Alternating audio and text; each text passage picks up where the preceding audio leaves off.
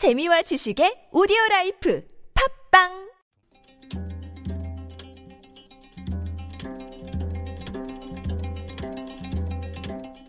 한문학자 장유승의 길에서 만난 고전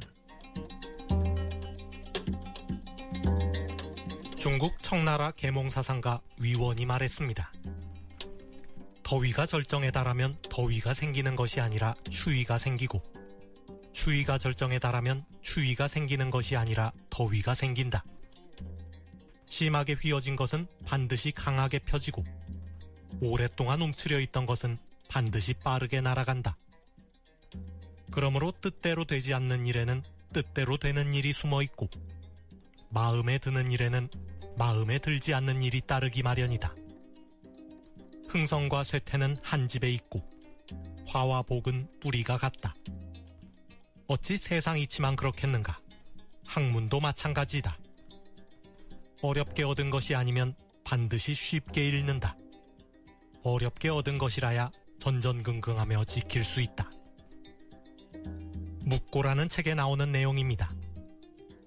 더위가 절정에 달하면 그때부터는 추워질 일만 남고 추위가 절정에 달하면 더워질 일만 남는 것처럼 절정은 쇠퇴의 시작입니다.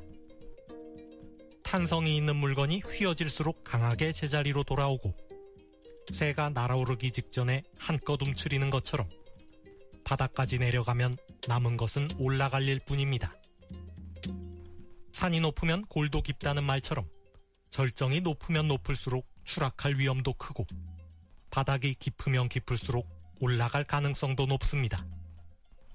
그러니 쉽게 얻었다고 좋아할 필요가 없습니다. 쉽게 얻은 것은 잃기도 쉽습니다. 얻기 어렵다고 실망할 필요도 없습니다. 어렵게 얻은 것은 쉽게 잃지 않습니다. 쉽게 얻은 것은 소홀히 여기고 어렵게 얻은 것은 소중히 여기기 때문입니다. 청년 비례대표로 국회에 진출한 젊은 의원이 불법 정치자금 수수 혐의로 검찰 수사를 받고 있습니다. 공천을 받게 된 과정도 함께 논란입니다. 알고 보니 지역 유력 인사의 자제였다는 것입니다. 부모의 후광에 힘입어 쉽게 얻은 의원직이라면 쉽게 잃더라도 할 말이 없을 것입니다.